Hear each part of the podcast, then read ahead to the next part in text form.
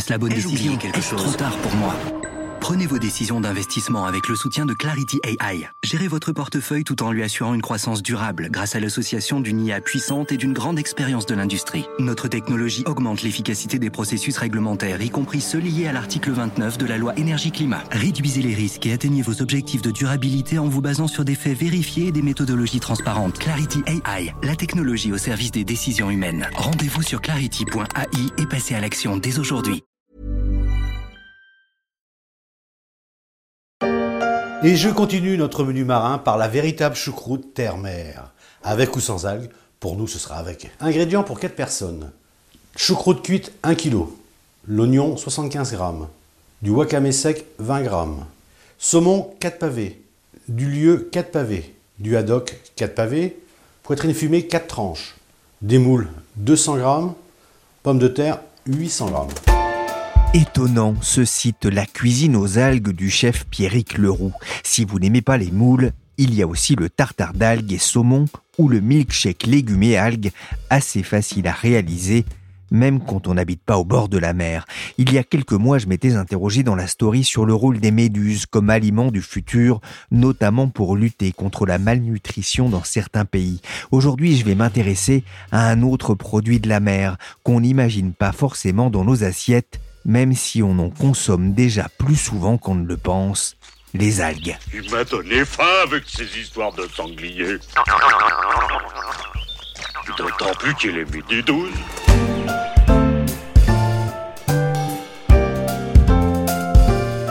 Je suis Pierrick Fay, vous écoutez La Story, le podcast d'actualité des échos, et aujourd'hui je vous emmène au bord de la mer pour préparer un repas tout en fraîcheur et en goût subtil. On va manger des algues. C'est un jeu que mes enfants affectionnaient quand ils étaient un peu plus petits. La bataille d'algues à la plage, c'est toujours un succès assez bruyant malheureusement pour les voisins de sable. J'ai un autre souvenir avec les algues, c'est celui de mon grand-père et de mon père ramassant du goémon jeté dans le coffre de la quatrelle pour faire de l'engrais naturel à mettre sur les patates, ce qu'on appelle un souvenir 100% breton. Forcément, à la lecture du Déméter 2021 publié par le club Déméter la collaboration du club de réflexion Iris, j'ai tilté sur un titre évocateur Demain, in algae veritas. Son auteur s'appelle Alain Bonjean, il est consultant et auteur du blog Les Chroniques du Végétal.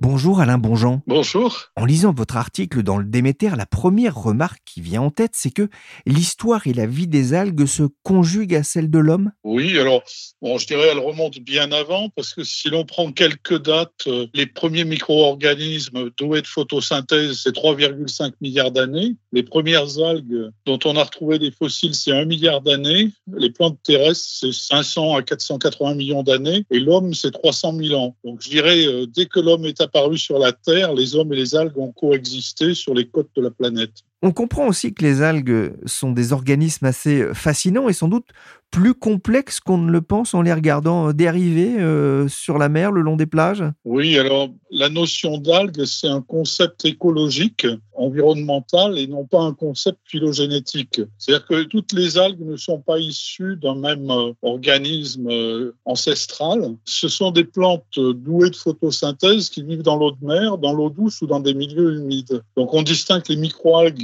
qui sont généralement unicellulaires, les macroalgues qui sont pluricellulaires, qui ont quelques décimètres à plusieurs dizaines de mètres, bon, qui est un peu le sujet d'aujourd'hui. Parmi ces algues, on les distingue selon leur type de chlorophylle. Donc il y a les algues brunes, les algues rouges et les algues vertes. Au passage, les algues vertes sont l'origine des plantes terrestres. D'un point de vue physique, contrairement à une plante terrestre, une algue, elle n'a pas de racines. En général, elle est formée d'un tal qui comprend euh, des crochets qui l'attachent au sous-sol sous-marin, mais qui n'ont pas une fonction de racine. Une fronde qui est la partie supérieure qui flotte, et un stipe qui est une fausse tige qui relie les crochets à la fronde. Et parfois même, comme dans les sargasses, il y a des algues qui n'ont pas de crochets, qui flottent simplement à la surface de la mer. Toute l'algue, contrairement à une plante terrestre, a une activité photosynthétique et tout au long de l'année. Beaucoup d'arbres perdent leur feuillage l'hiver et n'ont pas d'activité photosynthétique l'hiver. Les algues, elles, 365 jours par an, ont une activité photosynthétique pourvu qu'elles aient de la lumière. C'est pour ça que les algues poussent en général jusqu'à 75 mètres de profondeur où il y a encore quelques rayonnements, mais pas en dessous. Et certaines algues aussi poussent très vite, puisque certaines poussent de 20 à 30 cm par jour, donc ce qui fait des biomasses très importantes. Donc, au niveau euh, macro-biologique, je tiens à souligner que la biomasse des algues est supérieure à celle des forêts sur les terres émergées. Il y a d'ailleurs des forêts d'algues sous la mer qu'on appelle des kelps, qui sont de puissants pièges à carbone et qui émettent plus d'oxygène que toutes les forêts terrestres, ce qui mériterait certainement d'être plus connu. On comprend bien qu'il y a différentes sortes d'algues et qu'elles ont une utilité pour la vie sur Terre, mais certaines sont plus utiles que d'autres pour l'homme? Alors, je dirais c'est un peu comme pour les plantes terrestres. L'homme s'est intéressé à un relativement petit nombre de macroalgues jusqu'à maintenant principalement pour son alimentation et quelquefois pour sa santé, ça ne veut pas dire que demain, il ne trouvera pas dans leur biodiversité d'autres molécules d'intérêt. Depuis combien de temps, justement, l'homme consomme-t-il des algues? C'est très ancien, euh, au moins depuis le paléolithique, peut-être avant. Ce qu'on sait, c'est au niveau archéologique, des macroalgues sauvages cuites datés de 15 000 ans ont été trouvés euh, au Pérou dans un site qui s'appelle Huaca Prieta et d'autres ont été trouvés sur un site encore plus au sud qui est au sud du Chili, qui s'appelle Monteverde et qui date de 14 000 ans. Et là, à Monteverde, on a trouvé une petite dizaine de macroalgues qui étaient à la fois certainement utilisées au niveau euh, nutritionnel et au niveau médical. Ces découvertes archéologiques et puis d'autres sont à la base d'ailleurs d'une théorie de peuplement des Amériques par des migrations de peuples de pêcheurs côtiers qui seraient venus des côtes d'Extrême-Orient en se nourrissant de place en place et de génération en génération sur les forêts de kelp.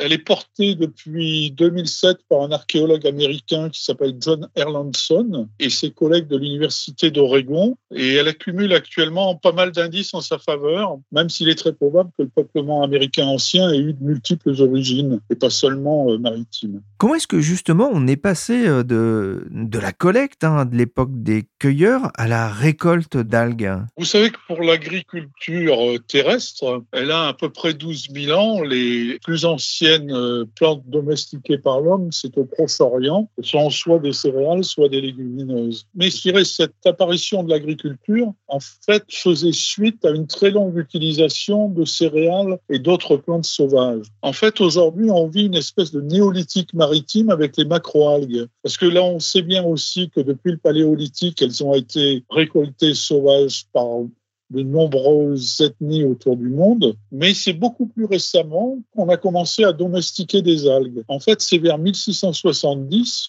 autrement dit, il y a très peu de temps, qu'après avoir longtemps ramassé des algues sauvages des Japonais, qui les mangeaient crues ou transformées euh, après cuisson, ont commencé à cultiver des algues sur des tiges de bambou dans la baie de Tokyo. Alors, c'était des porphyras, des algues rouges. Les spores de ces algues se fixaient euh, au moment des marées sur les les eaux côtières peu profondes sur les tiges de bambou. Les Japonais emportaient ensuite ces bambous dans des estuaires où les eaux étaient particulièrement nutritives et les algues s'y développaient assez vite. C'est à ce moment-là qu'ils ont essentiellement développé l'industrie du nori, qui est cette petite pâte euh, d'algues séchées qu'on retrouve autour des sushis encore aujourd'hui. Après, si vous voulez, dans les années 1940, il y a une Britannique qui est très célèbre, qui s'appelle Kathleen Brubaker, qui est malheureusement décédée, qui a découvert le processus de reproduction de ces algues et elle a remplacé le système archaïque des bambous par des systèmes plus faciles à manipuler, comme des cordages ou des supports en plastique ou en, en d'autres matériaux. Et aujourd'hui, on a une quinzaine d'espèces de macroalgues des trois catégories, c'est-à-dire des algues rouges, des algues brunes, essentiellement d'ailleurs et un petit peu d'algues vertes qui sont cultivées dans le monde, à 95% en Asie. Et l'on commence à faire même de la sélection en parallèle de ce qui a été développé depuis longtemps sur les plantes terrestres. La question qu'on peut se poser, c'est est-ce que les algues peuvent aussi euh, constituer une partie de l'avenir de l'alimentation humaine? Actuellement, 70% euh, des algues qui sont collectées sont utilisées à des fins alimentaires. Elles sont consommées fraîches, congelées, euh, séchées un peu comme des légumes ou transformés dans de multiples plats, des soupes, des sushis, des pâtes, etc., essentiellement par les Asiatiques qui ont euh, initié leur culture. En effet, beaucoup de macroalgues ont des teneurs en protéines très élevées. Les algues rouges qui servent à faire de, les feuilles de nori contiennent jusqu'à 32 entre 32 et 44 de la matière sèche en protéines, bon, ce qui est supérieur à la teneur en protéines du soja. Et puis pour les algues brunes et les algues vertes, la teneur est au moins celle des céréales, c'est-à-dire entre 10 et 16 ces algues, elles possèdent en plus une teneur calorique exceptionnelle sous un faible volume. Elles sont riches en antioxydants, en fibres mucilagineuses, en acides gras polyinsaturés comme les huiles de poisson. Elles contiennent par exemple les oméga 3 qui sont particulièrement intéressants pour le développement de notre cerveau et du système nerveux. Elles sont riches en minéraux et en vitamines, donc elles ont beaucoup de vertus nutritionnelles. Et le second marché existant est celui des texturants, bon, qui touche à l'agroalimentaire. Et lui, il est lié à la richesse de macroalgues en polysaccharides particuliers, les phytocolloïdes. Ce sont des produits que vous connaissez sous le nom d'alginate, d'agar-agar, de carrégane. Vous les trouvez euh, comme des gels épaississants en agroalimentaire en remplacement de gélatine naturelle, animale ou artificielle qui sont de plus en plus contestées pour des causes de sûreté sanitaire ou même de bien-être animal. Donc on trouve ça dans des flancs, on trouve ça dans tout un tas de plats, dans des bonbons, voilà. On l'a compris, les algues ont beaucoup de vertus. Et ce n'est pas une raison pour manger la moindre algue trouvée sur la plage. J'ai pas faim. Et eh ben, ben. Et à l'inverse, pour ceux qui ont faim, dans les pays où il y a régulièrement des risques de famine, est-ce que la culture des algues peut devenir une alternative, Alain Bonjean? Le problème de la faim dans le monde n'est pas un problème de quantité de denrées alimentaires, puisqu'aujourd'hui, on produit suffisamment de denrées alimentaires pour nourrir toute l'humanité. En fait, s'il y a des gens qui sont mal nourris ou sous-nourris, c'est essentiellement euh, parce qu'ils ne peuvent pas acheter cette marchandise et donc on ne leur délivre pas. L'homme est un peu un loup pour l'homme, il ne faut pas l'oublier. Et puis aussi, euh, je dirais, quand il y a des conflits ou alors des crises climatiques comme de grandes sécheresses, donc c'est plus un problème de logistique pour apporter la marchandise à ces gens-là qu'autre chose. Il faut savoir aussi que dans les denrées agricoles produites sur les terres émergées, il y en a euh, en général 30 à 40 qui ne va pas jusqu'au consommateur final à cause des pertes qu'il y a entre le champ et le consommateur. Alors bon, les algues, elles, pourront contribuer à lutter contre la faim dans le monde, mais elles ne pourront pas lutter contre les guerres, euh, contre les conflits, par exemple. Hein. Donc en fait, ça apporte de la nourriture supplémentaire, ça apporte une diversité de nourriture. C'est certainement intéressant au niveau nutritionnel pour les minéraux que ça apporte. Par exemple, ça apporte de l'iode puisque ça vient de la mer. Et pour des gens qui sont à l'intérieur des continents, c'est très important. On voit bien effectivement hein, que les algues peuvent être utilisées de différentes façons dans l'alimentation humaine. Ça veut dire qu'il y a un marché potentiel important aujourd'hui? Alors le marché potentiel aujourd'hui élevé à 32 millions de tonnes selon l'ONU en 2015. Et sur ces 32 millions de tonnes, il y en avait 3,5% d'algues sauvages, un peu comme celles qu'on récolte en Bretagne, et 96,5% d'algues cultivées, essentiellement produites en Asie et surtout euh, en Chine, en Indonésie, aux Philippines et en Corée. Pour mémoire, l'Union européenne produit 0,28% de ce total et là-dessus, il y a 98% de stocks sauvages. Donc l'Union européenne n'est pas un, secteur où on produit aujourd'hui beaucoup d'algues. Ce marché en valeur représenté à peu près à la même date 60 milliards de dollars. Il est projeté en 2025 à 92 milliards de dollars, avec une croissance tirée essentiellement par l'Asie. Donc ces chiffres peuvent vous paraître faibles par rapport aux 330 millions de tonnes de soja récoltées aujourd'hui annuellement pour leurs protéines et pour leur huile, mais il faut bien se rappeler qu'en 1965, la production mondiale de soja n'était que 31 millions de tonnes. Donc en fait, le fait qu'on ait 32 millions de tonnes aujourd'hui de récolte mondiale de macroalgues laisse penser que le potentiel pourrait là aussi s'envoler. Selon des estimations, le marché mondial des macroalgues pourrait bondir de près de 60 milliards de dollars à plus de 92 milliards en 2025, soit une hausse de plus de 50% qui ne doit pas seulement à la consommation de sushis et de maquis. J'adore les sushis. La demande devrait aller en augmentant et pas seulement en Asie. Mais Alain Bonjange revient tout de même à cette idée d'une culture intéressante pour certains pays.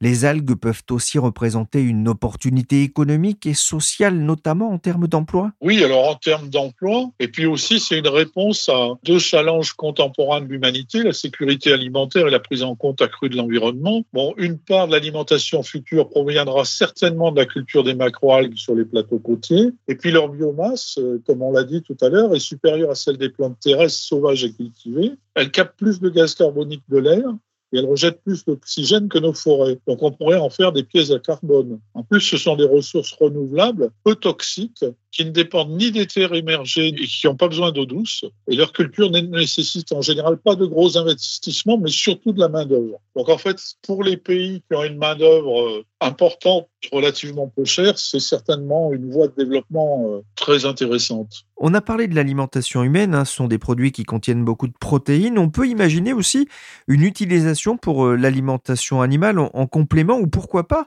en substitution du soja, hein, qui est très consommateur là aussi d'eau par exemple. Oui, vous avez raison sur le fond, mais c'est un peu théorique parce que je ne suis pas certain que si nous cultivons plus de macroalgues que les producteurs de soja américains, brésiliens ou argentins, ils réduiront mécaniquement leur sol respectif de soja. Donc la substitution de protéines de soja à protéines d'algues n'est pas complètement évidente. Et puis même si elle arrivait, aujourd'hui en fait, il faut bien voir que ces protéines de soja, elles soutiennent un régime alimentaire de type occidental qui est issu après la Deuxième Guerre mondiale des États-Unis, qui est un régime très riche en viande et en graisse animale, qui dans nos milieux de plus en plus urbains génère déjà 850 millions d'obèses et de diabétiques de type 2. Donc elle aurait plus un intérêt nutritionnel, je dirais, euh, en théorie. Mais vraisemblablement, euh, le Brésil, l'Argentine et les États-Unis continueront à produire massivement du soja, et notamment pour la Chine, qui est aujourd'hui leur principal débouché. Donc la consommation d'algues, si elle reste dédiée à l'alimentation humaine, pourrait par contre rééquilibrer sur le long terme les régimes alimentaires vers un mode qui serait plus flexitarien et mieux adapté à nos modes de vie euh, devenus urbains et qui vont le devenir de plus en plus autour de la planète. Quelles sont les, autres utilisations possibles des algues? Aujourd'hui, il y a divers marchés de niche à haute ou à très haute valeur ajoutée qui sont en train d'émerger dans les cosmétiques, euh, dans la pharmacie euh, humaine et vétérinaire, en médecine, en chimie fine. Mais c'est les tout débuts de ces marchés-là. Comme aujourd'hui, on essaie aussi de produire des produits à très haute valeur ajoutée à partir d'éponges ou à partir de coraux, etc. Et c'est très difficile de chiffrer euh, ces univers. On voit bien tout le potentiel des algues pour l'avenir de l'homme, notamment parce que c'est une ressource renouvelable qui n'appauvrit pas les sols.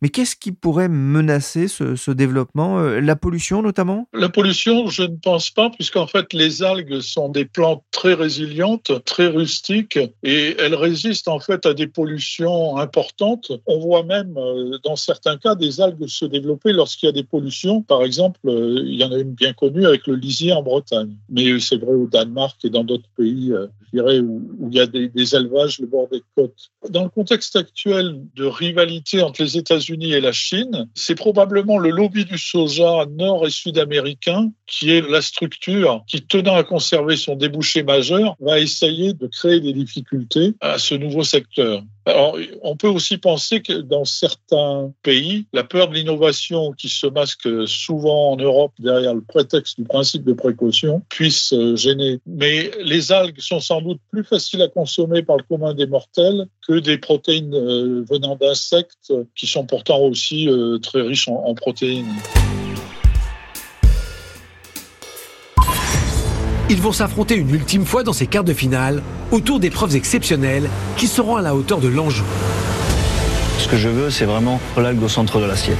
L'idée, c'est de faire de l'algue comme un poisson fumé. Franchement, amazing. C'est vrai? Ouais, les préparations sont étonnantes.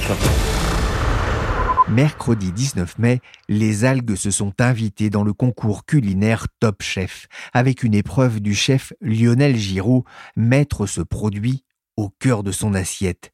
Et ça, c'est malin.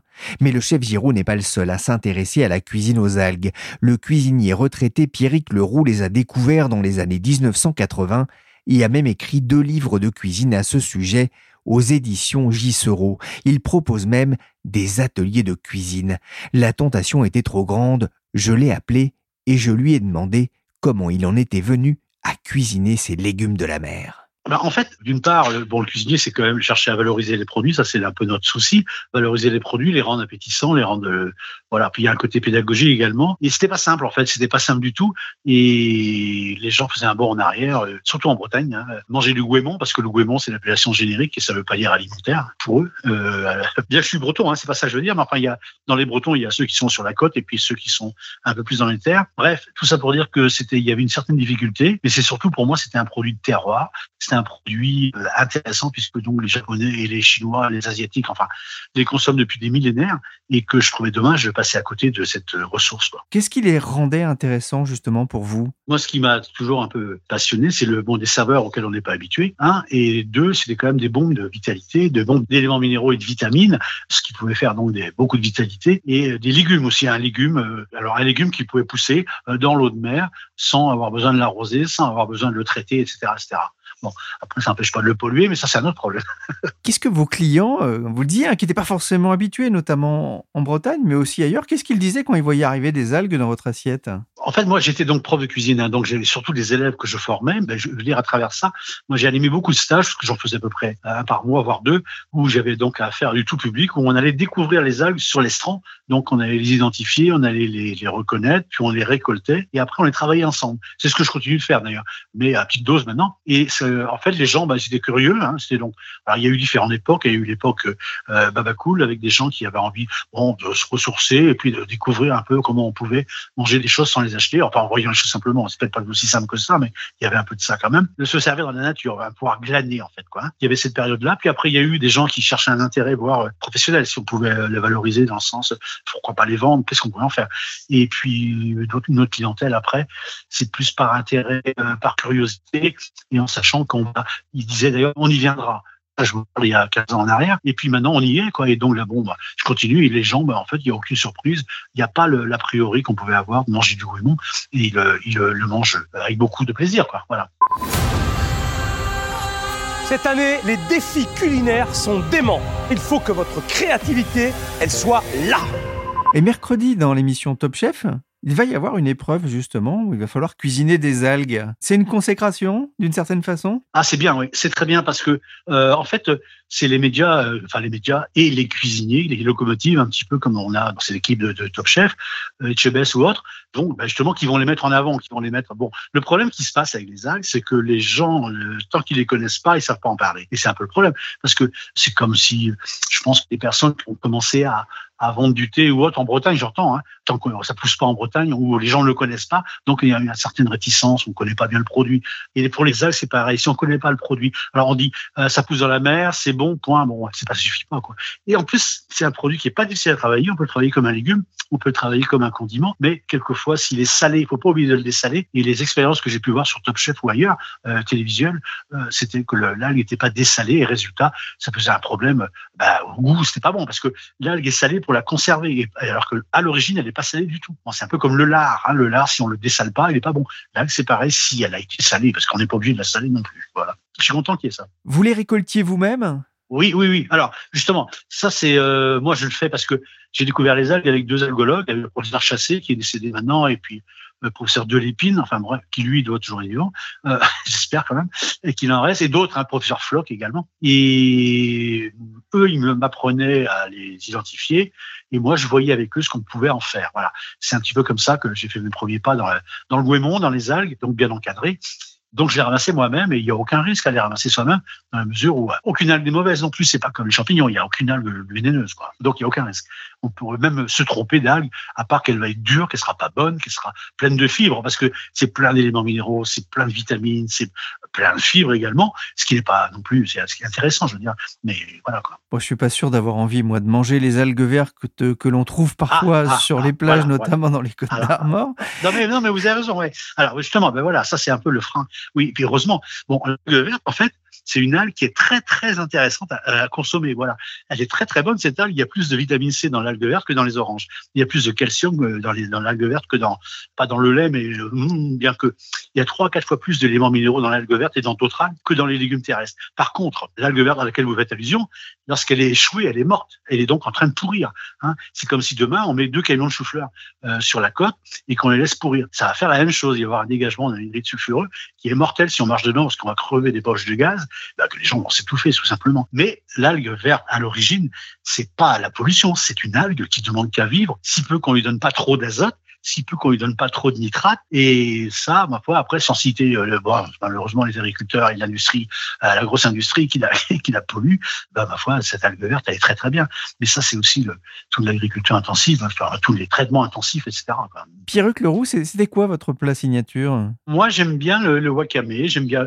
Alors moi, ce que j'ai, un petit plat que j'ai fait le plus, c'est le, le, mignon de porc au laminaire, parce que je trouvais que là, il y avait euh, un petit peu l'animal qui se mord la queue, à savoir le porc, justement, parce qu'on vient de faire allusion aux algues vertes, le porc qui, donc, avec les, déchets, etc., le purin, etc., qu'on met dans les champs, la pluie qui ramène tout ça aux rivières, la rivière qui mène ça à la mer, ça va donc polluer l'algue verte qui va, elle, pousser anormalement, voilà. Et donc, je disais, bah, le porc, il n'y qu'à manger avec les algues. Bon, un mignon de porc au laminaire, donc à savoir, le porc va cuire avec des laminaires qui vont envoyer beaucoup de parfums et de saveurs, et d'iode, et ça donne une viande avec des saveurs auxquelles on n'est pas habitué. Mais en même temps, j'y rajoute tous les produits bretons, à savoir, on va y mettre des pommes de terre en Bretagne, bien sûr, donc les algues, on vient de le dire, mais aussi l'oignon, l'ail, l'échalote, et puis on va le mouiller avec du cidre. Voilà, donc un, un ensemble de choses bien bretonnes.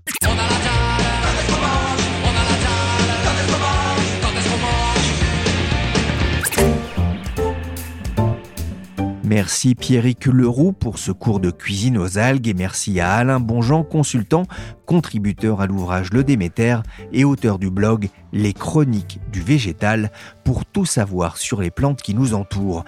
La story s'est terminée pour aujourd'hui. Cette émission a été réalisée par Willy Gann, chargé de production et d'édition Michel Varnet. Le podcast des échos est disponible sur toutes les applications de téléchargement et de streaming de podcasts.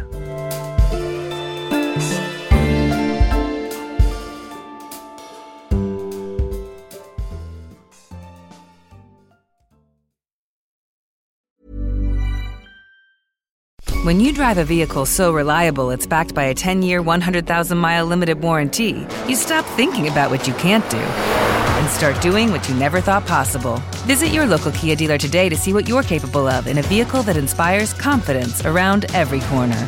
Kia, movement that inspires. Call 800 333 4KIA for details. Always drive safely. Limited inventory available. Warranties include 10 year 100,000 mile powertrain and 5 year 60,000 mile basic. Warranties are limited. See retailer for details.